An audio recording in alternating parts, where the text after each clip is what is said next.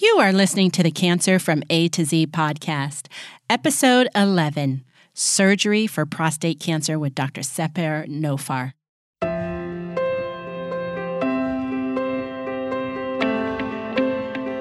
Hi, and welcome to the Cancer from A to Z podcast, where we discuss the issues and topics related to a diagnosis of cancer. I'm your host, Dr. Rosalind Morell. These podcast episodes are intended for informational and educational purposes only and are not a substitute for medical treatment by a healthcare professional. They do not constitute a doctor patient relationship. Please consult your doctor or other health professional with any questions you have regarding any medical conditions. Hi, and welcome to another episode of Cancer from A to Z. Thank you for taking the time out of your busy day to download this episode. Today, I chat with Dr. Seper Nofar, a board certified urologist in Southern California. He and I talk all things surgery when it comes to prostate cancer. And if you have listened to some of the previous episodes that I've done, you know that we have touched upon a few things regarding prostate cancer, like PSA and biopsies. But today, we talk all the details regarding surgical treatment for prostate cancer. But before we get to the interview, let me tell you a little bit about Dr. Nofar. I think it's been, it's probably going on 10 years since he and I started working together. And he works at West Coast Urology in Southern California. He graduated from Tulane University Medical School in New Orleans and he also received his master's in public health from Tulane University as well. He did his urology residency at the University of California, San Diego in 2011, and now he practices at West Coast Urology. So I hope you find today's episode informative, especially if you or maybe a, relative or friend has been diagnosed with prostate cancer because there can be a lot of information out there and it can be a little bit overwhelming, which we kind of talk about in the interview. So, all right, I hope you enjoy today's episode with Dr. Nofar. So, let's just get started. Sefer, thank you so much for coming on the Cancer from A to Z podcast. How is your Saturday morning going? Great, great, wonderful. Staying here, living large. How are you? I'm good. I'm I'm hanging in there. I haven't had my morning coffee yet, so we'll see how this goes. so, so thank you so much. And I really appreciate you deciding to come on the show and, and talk to us about you and your practice and urology and, and actually prostatectomies for prostate cancer. So I always love to start off by asking my guests a little bit about them and kind of like, you know, how they decided to go into medicine and, and stuff like that. So why don't we just start there? So, becoming a doctor for me was a strange process. It began in kindergarten. Do you remember you had that little circle of three people? It was always a police officer, a teacher, and a doctor. Mm-hmm. I thought those were my choices. Oh, okay. so I, I, I picked the doctor one. Then that's kind of where it started. It's a true story. And and you know, as you go up, I was more interested in science and math. You wanted to help people, and it just kind of developed like that and wow. I enjoy it. I still enjoy it. Oh, okay. So it kind of started at an early age. Yeah, yeah. And then you know, I have a lot of people in my family are doctors, but it just made most sense to me. I just enjoyed it. Oh, that's cool. Yeah, I was about 11 years old and I my stepsister fell off of her bike one day when we were playing outside and she she bruised her elbow and then, you know, it was bleeding and I'm like, "Ooh, this is cool." so that's kind of my history and and I'm like, "Okay, I think I want to, you know, I want to help people. I want to cuz I you know, really enjoyed, you know, sticking a band-aid on her and, and all of that good stuff. And so, and you trained at Tulane, is that correct? Yeah, so medical school was Tulane in New Orleans. And then I did residency at University of California, San Diego mm-hmm. from Los Angeles. So it's nice to come back to California. Right, right. So, when did you first realize that you wanted to specialize in urology? Was it did you kind of know going into medical school or was it kind of when you got to your third or fourth year? I knew I wanted to do surgery. And so when you rotate through the specialties, urology made the most sense. The people were very intelligent of the surgeons. They're also very friendly and cordial and and well behaved, if you can say that. Mm-hmm. So it, it just it just was more of a gentlemanly group of people. It's funny though when people see me, they look at me, they think I'm an orthopedic surgeon because I'm a bigger person. Mm, yeah. So I, I, I get that all the time, but uh, no, I like it, and it, it's it's a mix of love, complex surgeries. It's a subspecialty, and yet there's still a lot of medical management and and also the genital urinary tract. It's a big black box. Everyone's kind of afraid of it. So anyone with hematuria or difficulty urinating or say sexual dysfunction, people run and hide from it. Mm. So it, it, it's less crossover with the other specialties. And when you say people run and hide from it, are you talking about when people like patients who have problems in terms of that, or are you talking about more physicians? So, for example, head and neck. Head and neck, you have ENT and you have head and neck surgery, general surgery. That is a lot of overlap within the two, right? Right. Um, so thyroid can go either way. You have you know cardiology and interventional radiology, for example. Mm-hmm. They both try to catheterize people's blood vessels. So right. there's there's some overlap between the specialties, but in urology, I mean, I guess gynecology tries to uh, manage urinary tract infections or incontinence, but really, if it gets complicated, they send it to urology. So there's people don't really want to dabble it. The only people who really come on um, my field is actually radiation oncology. You guys are actually treating the the the area and you understand it more than some other specialists. Otherwise, people don't want to the other physicians don't want to really be too involved in our in our body systems. Yeah, I guess you're right. As radiation oncologists, we deal a lot with that particular part of the body. So, and how long have you been practicing urology? I graduated 2011, so we're in 2022. So 11 years post residency. Mm-hmm. I began medical school in 2005. No, 2001. 2001 I began. I graduated 2005. I began 2001.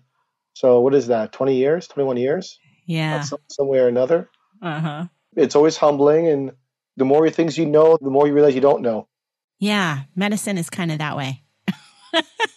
it's definitely that way. Yeah, so it's always whenever whenever you get too far, you think you know everything, then you're in trouble because then you, you start to stop paying attention to other signs and signals, and you stop reading. So that's just it's a it's a healthy respect. Yeah, I agree with you. I agree. And so you practice at West Coast Urology. Mm-hmm. You and the other doctors there, right? Mm-hmm. And do you subspecialize? Is there anything that you do, or is it general urology, or do you do, you know? I do everything, but within our group, they send me more of the robotic surgeries, prostatectomies, for example. A lot of them also come to me complex stones, me, Dr. Anchi or I will deal with those. But more the complex issues that come through. A lot of sexual dysfunction will come to me. Mm-hmm. Refractory urinary dysfunction will come to me. Uh, I get a lot of uh, second opinions. Mm-hmm. So that comes to me. But I guess in our group, more, more of the robotic surgery has come to me.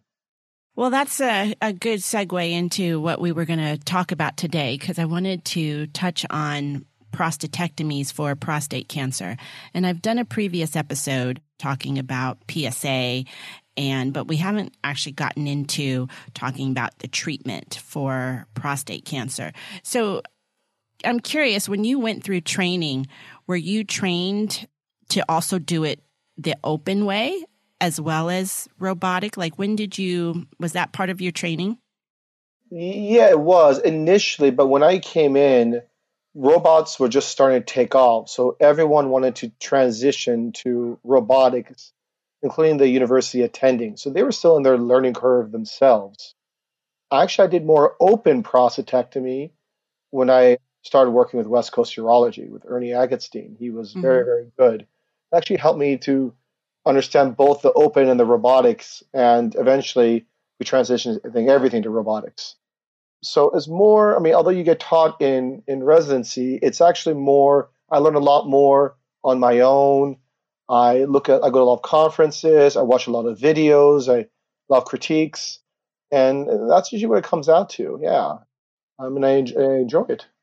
Yeah what was the switch to robotic i mean obviously it's prob I would assume, you know, easier, less bleeding, maybe safer. Was that why there was that transition from open to robotic?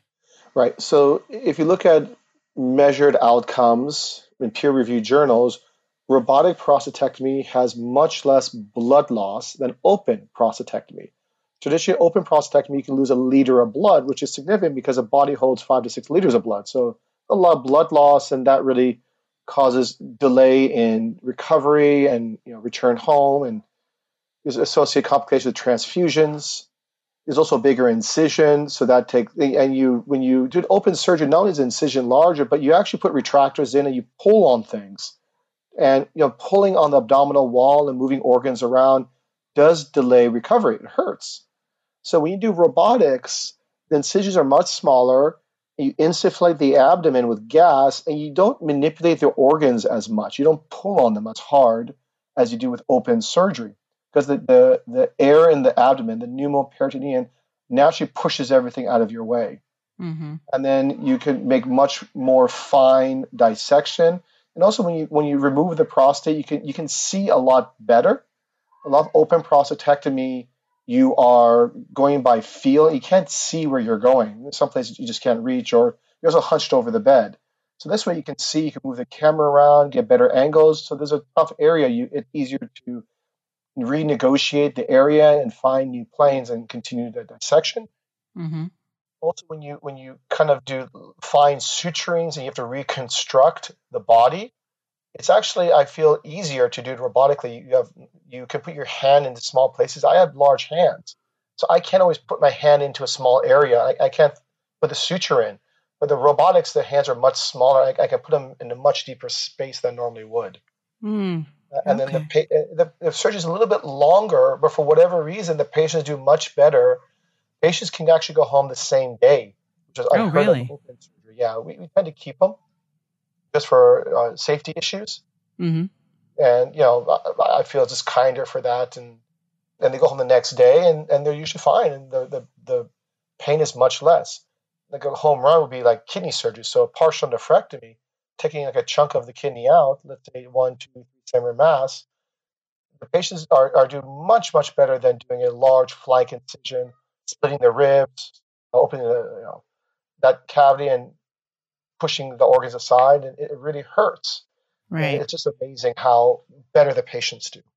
Yeah. And so I have a, I don't know, it's, I wouldn't say it's a silly question, but why is it called Da Vinci? Is that just the company they came up with the name of Da Vinci or anything special with Da Vinci? I'm not sure. that the company's name is Intuitive. Mm-hmm. The robot's name is Da Vinci. And okay. The Da Vinci, I think, is because named after the Renaissance painter Leonardo da Vinci. It was just, uh-huh. he was very adept in art, in literature, in sculpting. He actually, he did a lot of robots himself. So you look at some of his drawings, he made the first like tank, mm-hmm. first air machine, right? Although it, mm-hmm. it didn't really work I mean, some of the designs, like he made, like, I think, hang gliders, and some of the designs they do use today based on him. So just the engineering ability of his, I think, is what they're trying to go for. And it's mm. very art. And so, for those who haven't maybe seen any videos or don't have access to any videos, can you just tell us a little bit, uh, kind of give us a description of where are you sitting versus, you know, the Da Vinci robotic arms and things like that. Can you kind of describe it to us a little bit? Sure. So there's two parts to the Da Vinci. One is the console we sit on. It may look like a uh, video game console. There's a chair and there are hand sticks and there's foot pedals. That's attached to the, the actual robot, which looks like a spider.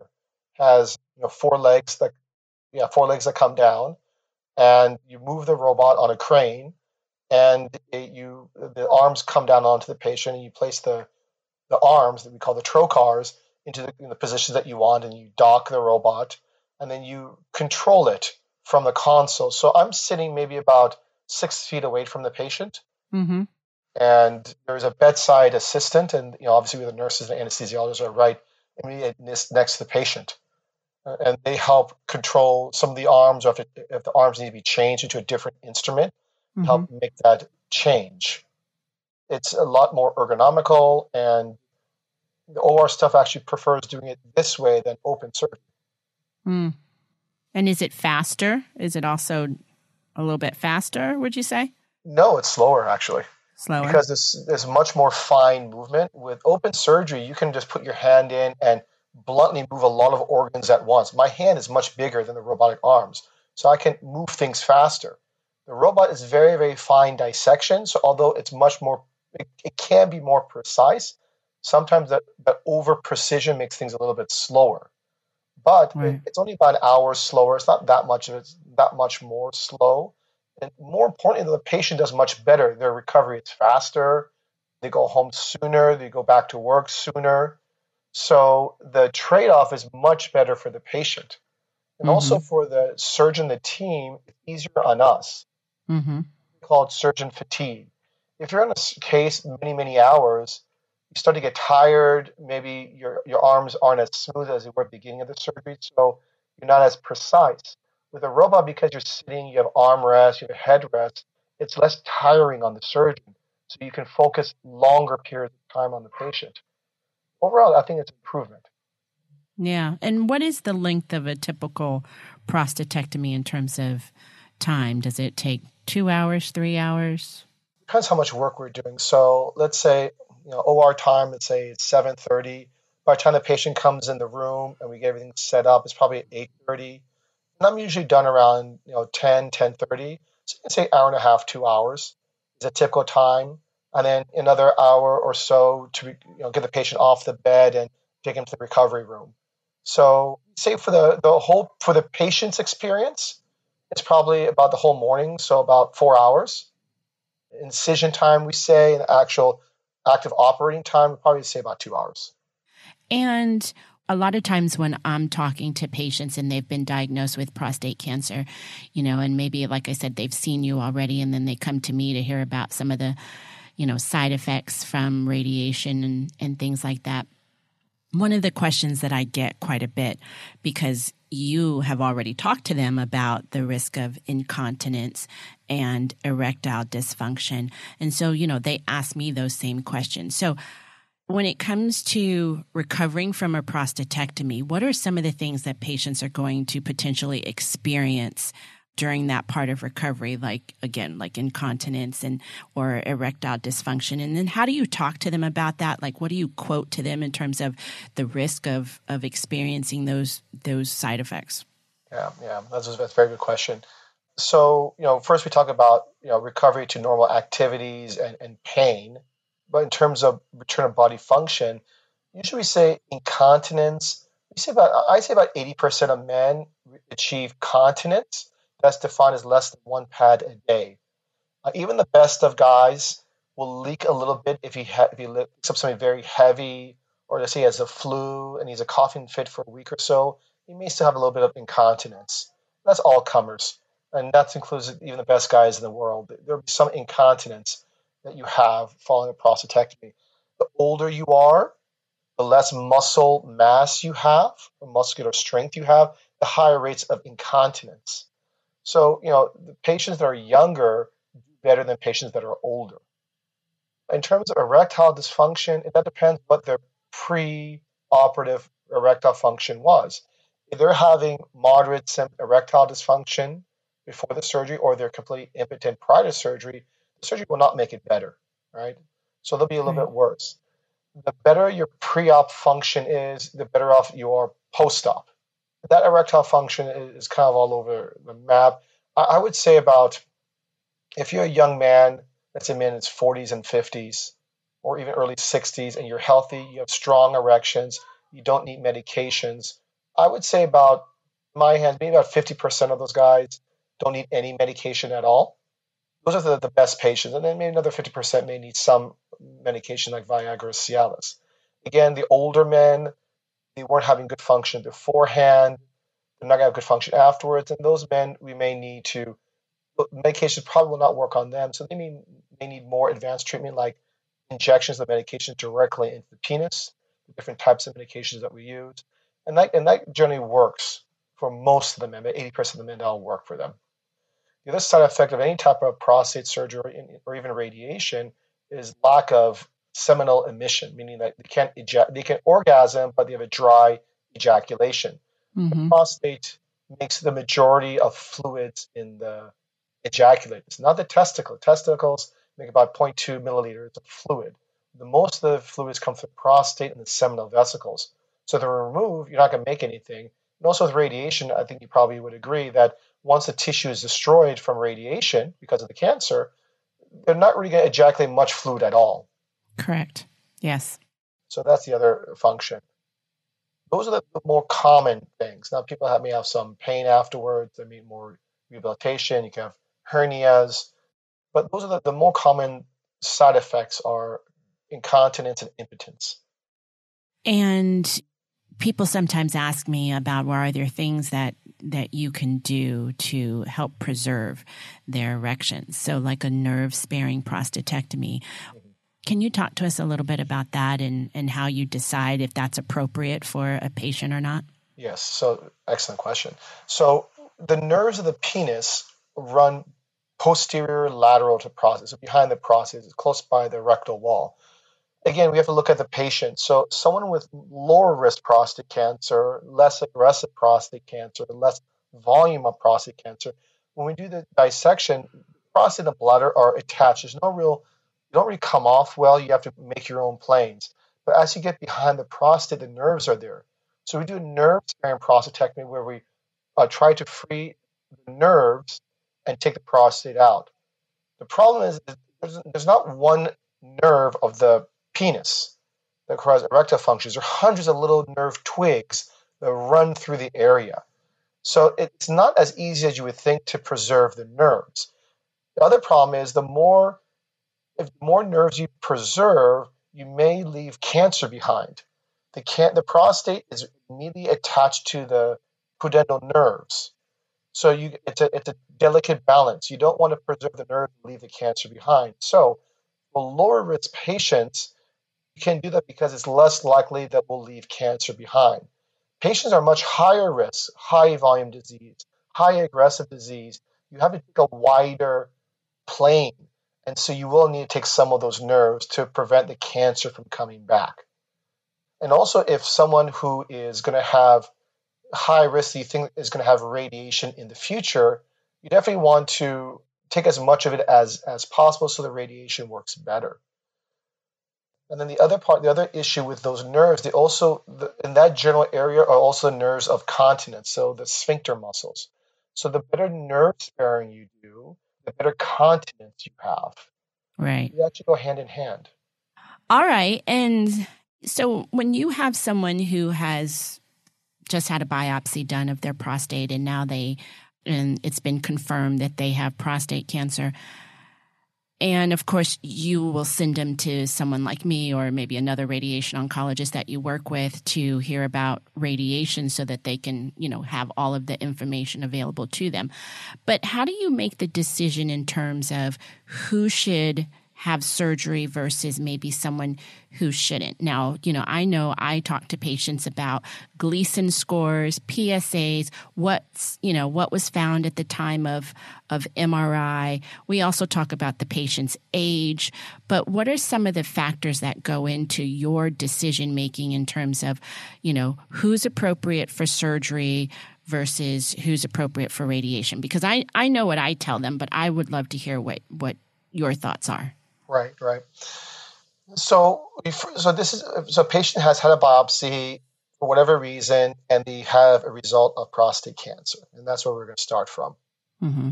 Look at like how aggressive is a prostate cancer. So there's there's a Gleason sum score. We say you know Gleason three plus three, three plus four, four plus three, or the Gleason grade group. We go to one through five. So depending on how how you want to categorize them, but let's just say the Gleason sum.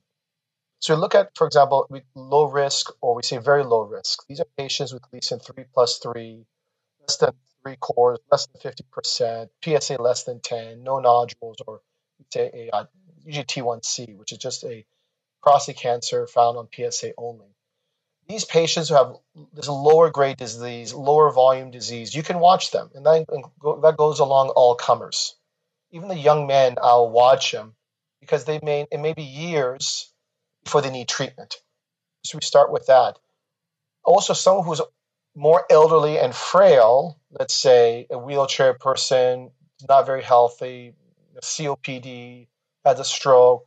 Those patients also, once they get diagnosed, we may not want to intervene because they have other morbidities. I mean, they have a, maybe it seems like they may have a heart attack any day now. You want to leave those guys alone as well. So those are the, the two extremes. So we call that active surveillance. Now, the next group are the people that you decide to do uh, active treatments, and that's what I guess you're asking me for, right? Yes. So active treatments, usually we talk about, usually we look at what's called nomogram tables. What's the likelihood of benefit of treatment versus, in this case, surgery versus radiation? Usually looking at actuary tables, men that are less than 65 tend to do better with surgery because of the possible recurrence is usually around 10, 15 years. So most men don't live to be on age 78, we say. So right, that's average US male. Someone's 65, you do surgery, they're 10 to 15 years, goes to 75, 80. They tend to do better, and also they can have radiation later on if needed.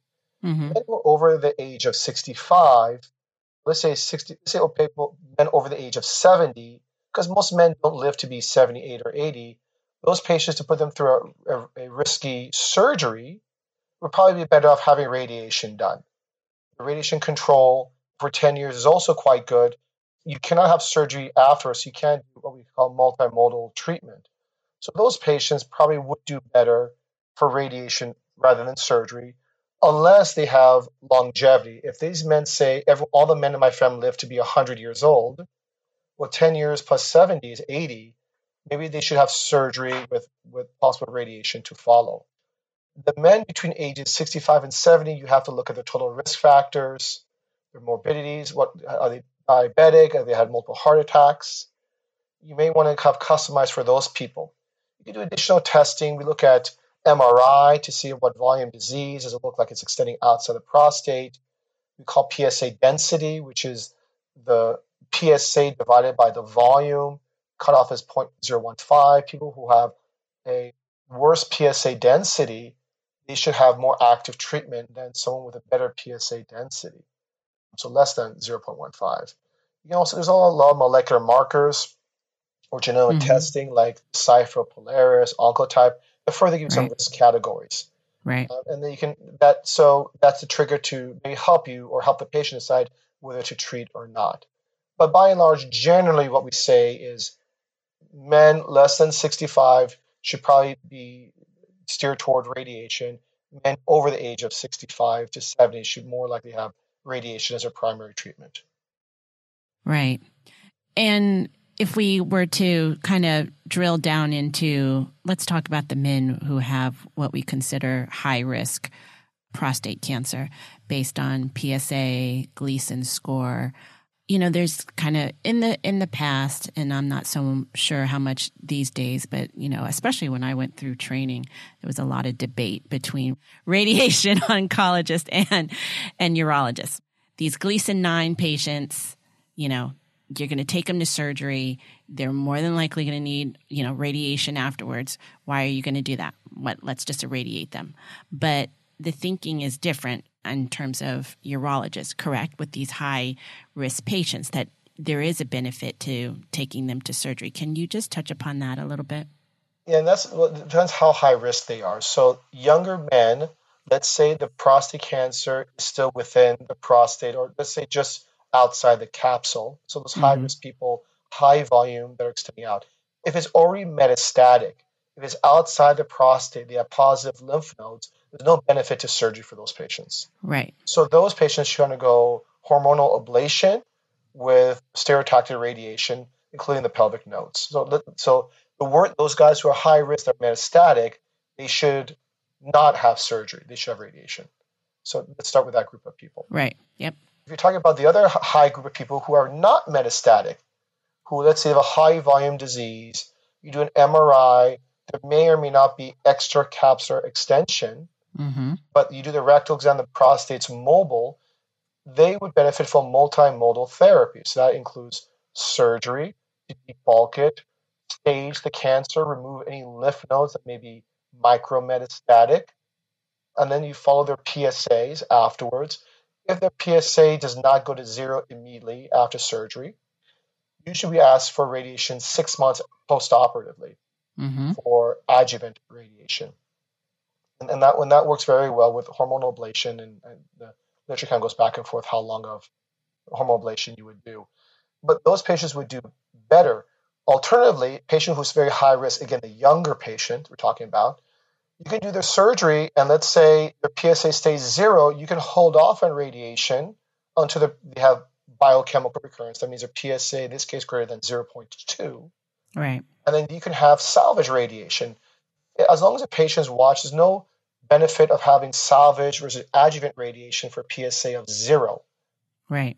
Now, the European literature says that adjuvant radiation, that is, you know, within six months, is better than salvage. That's true, but those patients also are not really being closely looked at. You look at all comers, and they, they show up few, several years later with more advanced disease.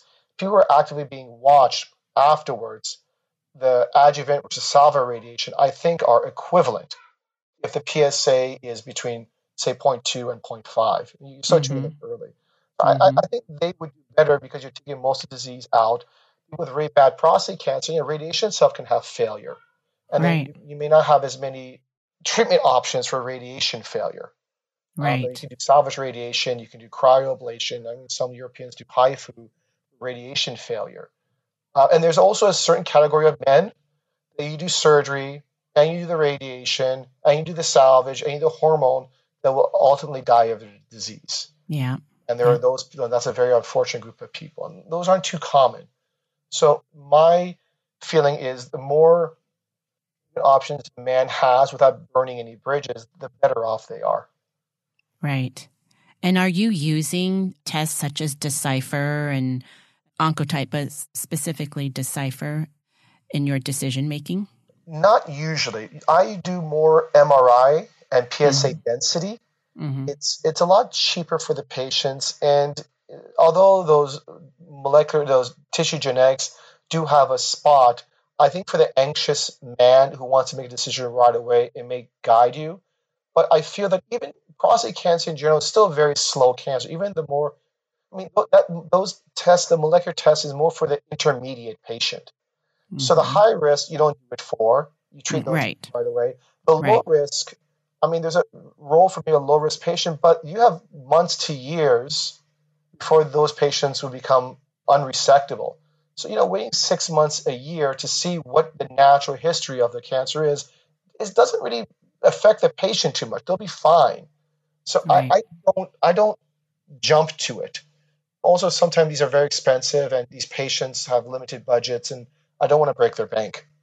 Right. So I, again, I, I tend to do PSA density and MRI seem to have better predictive values than those molecular tests do.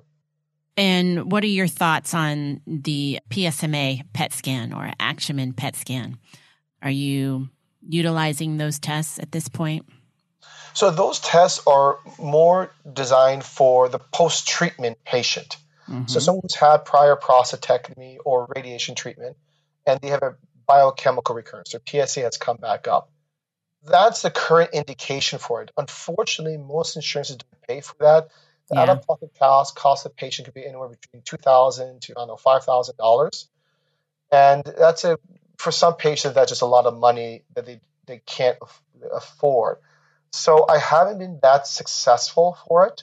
Also, there's mm-hmm. only a few centers that do it.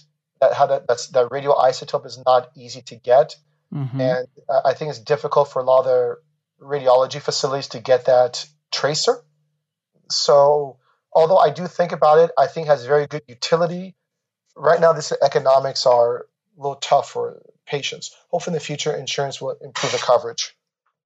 You're right. It is difficult sometimes for them to obtain the radioisotope and but patients are definitely they're learning about it and they're coming in and they're asking about it and I've actually yeah, you're right. It's been mostly used in the like the postoperative setting, but it now seems like there are some urologists that are even actually starting to order it for the, you know, intact prostate. I wanted to get your thoughts on since I know this is also becoming I wouldn't I don't know if I would say more popular, but it's definitely out there. What are your feelings on HIFU and have you do you have any thoughts also on Tulsa because that's a that's a newer, I guess, treatment, which sounds like to me is maybe a little bit of the reverse mechanism in terms of how it's done from HIFU. But what are your thoughts on on cryo, HIFU, TULSA versus surgery or radiation? Right. So we're talking about focal therapy versus whole gland uh, whole gland therapy. Let's just start with that mm-hmm. one. Although you can mm-hmm. do whole gland with any of those. The idea is focal therapy. So a man who has a small amount of Gleason three plus three or three plus four and let's say it's a perfect world, you, you biopsy the image it and everything's 100% accurate. One small area that has this low to intermediate risk cancer. That's what we're talking about, right? Right. For that patient, I don't know. I, I feel that may have a role for, for those patients. The three plus three, the low risk patients, those are better off with active surveillance. Do nothing for them. Mm-hmm. As someone who is very anxious that wants treatment, I think I think they can choose that. That's more for the three plus four, low volume, one part of the prostate. The trick for these, though, are there has to be in a way where you can treat the prostate, but if there is recurrence, doesn't sabotage them for later treatment. I mean, so let's say you do HIFU in a small area, and let's say cancer comes back. And cancer could always come back. Right. Does that make it now that he can no longer have surgery because the tissue planes are just completely destroyed? So that that becomes the issue. I mean, can, they can still have salvage radiation following you know these mm-hmm. treatments. Mm-hmm. So right. radiation becomes more of a salvage in, in that scenario. Exactly. But I think, I think, it's reasonable for the patient, but you have to, they also have to understand the risks and you know what the natural history of prostate cancer is and how it's usually multifocal, usually more than one area. But if you have informed consent and that's really what they want to do, I, I think it's reasonable to try it. I wouldn't do it on the, the, the 40, 50 year old. I think definitely the 60, 70 year olds, I think it's good. Even other like focal therapies, I think there's now with CyberKnife, focal brachytherapy, that target mm-hmm. only one area. There's different ways of, of targeting that area. Mm-hmm. Which one works better? I'm, I'm not sure if, if there's been studies to compare all types of focal therapy. No, there hasn't been. I don't think there has been at all. But well, that's good to hear from, you know, hear your thoughts about it because I, you know, I come across patients who are considering doing HIFU and, and now, like I said, now TULSA. And that's definitely coming into play more often. So it becomes uh, for some of these patients radiation or prostatectomy or, or HIFU. It's like, which one do I do? And uh, it's, it can be, I think, for sure a little overwhelming for the patients i i find in my practice when i'm sitting in front of a in front of a gentleman and maybe you know his partner or significant other and they have been told you could have surgery or you could have you know radiation and and maybe they've heard about HIFU or seen you know a urologist that does HIFU they're in a sense overwhelmed and confused because I think when you have a lot of choices in front of you, it's like, well, which one do I do? And how do I make this decision? Because, you know, they're hearing about the side effects from the radiation. They're hearing about, you know, the post-operative things that they may experience after surgery and that they just have a really hard time making a decision. And it seems as though it would be much easier for them to hear us say to them, you definitely need to do this. You know, don't even think about the other treatments. This is the one that you absolutely need to do. But a lot of times we can't say that. When you have a patient in front of you like that and you're having this conversation, what have you seen in your practice in terms of, you know, the patients and their and their thoughts and and how they go about making this decision and, and how do you help them make the decision? I start with standard of care. So mm-hmm. what are what have been treatment studies in the past, randomized, peer reviewed, outcomes noted, and we look at the data for this particular type of patient for what is what has generally been shown to the best effect. So we talk about actuary tables, longevity, morbidity. We talk about all the Gleason grades and PSAs, PSA density, MRI. So we look at all those factors to help guide the patient. I start again with standard of care. Now, are there outliers? Yes. if they if they want to talk about non-standard of care like this focal therapy, so that's a very narrow group of men that would qualify for that. That's not for all comers. Right. So if if someone who has high let's say Gleason 10 disease, they should not be given focal therapy. They should not go into HIFU. So you, you don't want to give them suboptimal treatment. You don't want to give them inefficient treatment because it's just a waste. So there's the other opposite extreme.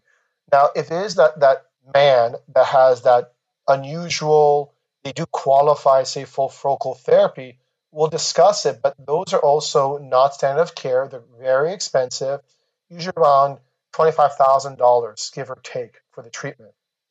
Out of pocket, not covered by your insurance. They have to understand they have their own personal costs they have to do it. Now, if they want to do it and they can pay for it, okay, fine. But uh, that's also difficult for a lot of people to pay that much money for something that's not standard of care, and they still may need treatment in the future.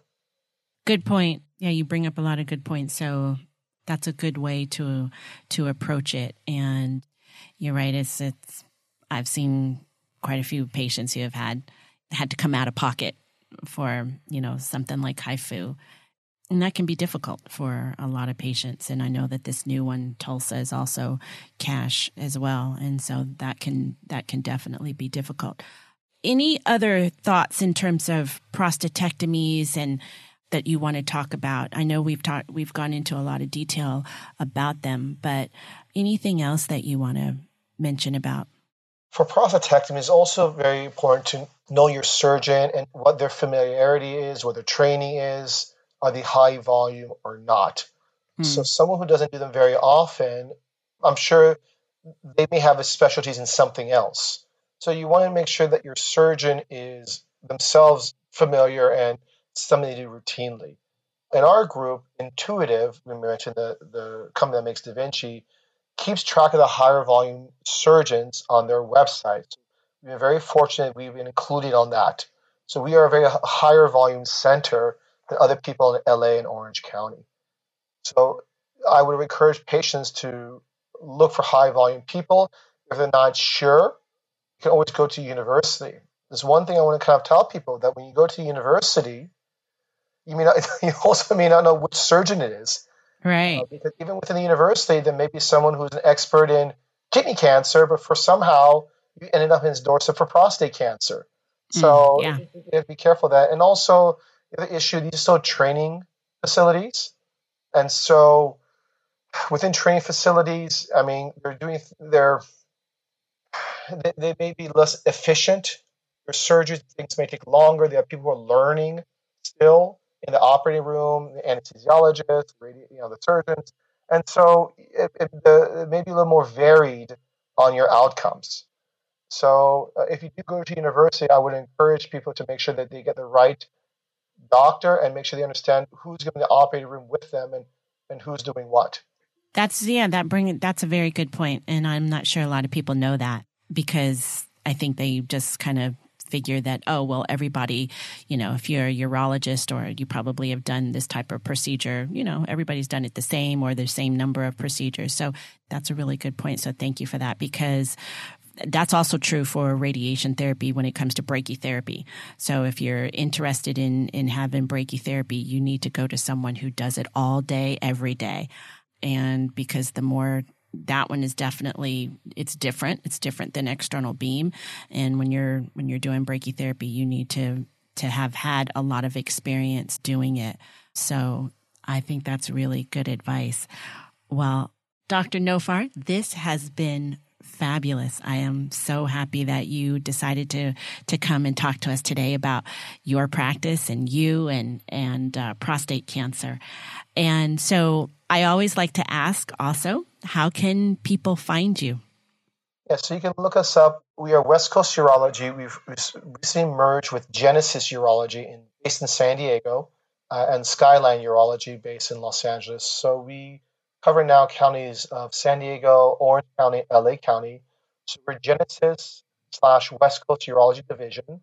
You can Google my name, Nowfar, spelled N like November, O W F like Frank, A R and you'll point us. You'll, you'll get our website and happy to take a look at you guys. give you an honest opinion. And if you treat with us, that's fine. If you just want to get an opinion and continue on where you want where you want to go, that's fine as well. We're happy to help you as well as as as any way as we can. That's fabulous. And that's great. Well, thank you so much. Can, can I say one more thing before we go? What Absolutely. Part of this podcast is you also get a very good radiation oncologist. So, Dr. Morel, I've known you for many years. My patients love you. So, yes, if you have thank you. want to sit, sit down and, and talk to someone who understands the business, who gets very good outcome, I would really encourage you to see Dr. Morel. She'll give you an excellent, objective, unbiased opinion. So, uh, and I think is fabulous what you're doing. So, and I'm very happy. My huge patients really love you. They're all very happy. Some Sometimes they drive. I send patients from South Orange County all the way to Beverly Hills to see you, and they're all very happy to come all the way up there. So, keep up the great work. Oh, thank you so much. I really appreciate that. Thank you. That makes me feel really good. So, thank you so much and I'm always happy to see your patients. I'm I I love what I do, and so I'm always happy to to help in any way that I can. So that's good to hear that your patients are happy. Okay, well, again, thank you so much for coming on the show. I appreciate it. I think you're a fabulous urologist as well, and I enjoy working with you. So I look forward to seeing you in the future. Hopefully, when COVID dies down, we can, you know, do this again in person. Can't use your, your beam to radiate COVID away? I wish. I wish. I mean, I, I, at this point, I'm I'm figuring we just should try anything that we can because I'm kind of tired of it. I don't know about you, but I'm I'm done with it now. so. Okay, so I really hope you enjoyed today's episode with Dr. Nowfar, and I hope that you were able to get something out of it and learn a little bit of information regarding surgery for prostate cancer. And like we mentioned in the episode, there can be a lot of information out there and a lot of treatment options available to men who have been diagnosed with prostate cancer. And it can also be a little overwhelming to make a decision about which treatment to go through with. So I think it's really important that every person who's diagnosed with prostate cancer sees the appropriate physician and that includes a radiation oncologist and sometimes even a medical oncologist to hear about all of the options available. And that way you can make an informed decision. So, again, thank you so much for downloading this episode. And if you would like more information about Dr. Nowfar or West Coast Urology, check out the show notes, and I'll put a link in the show notes to his website. All right, well, until next time, be well.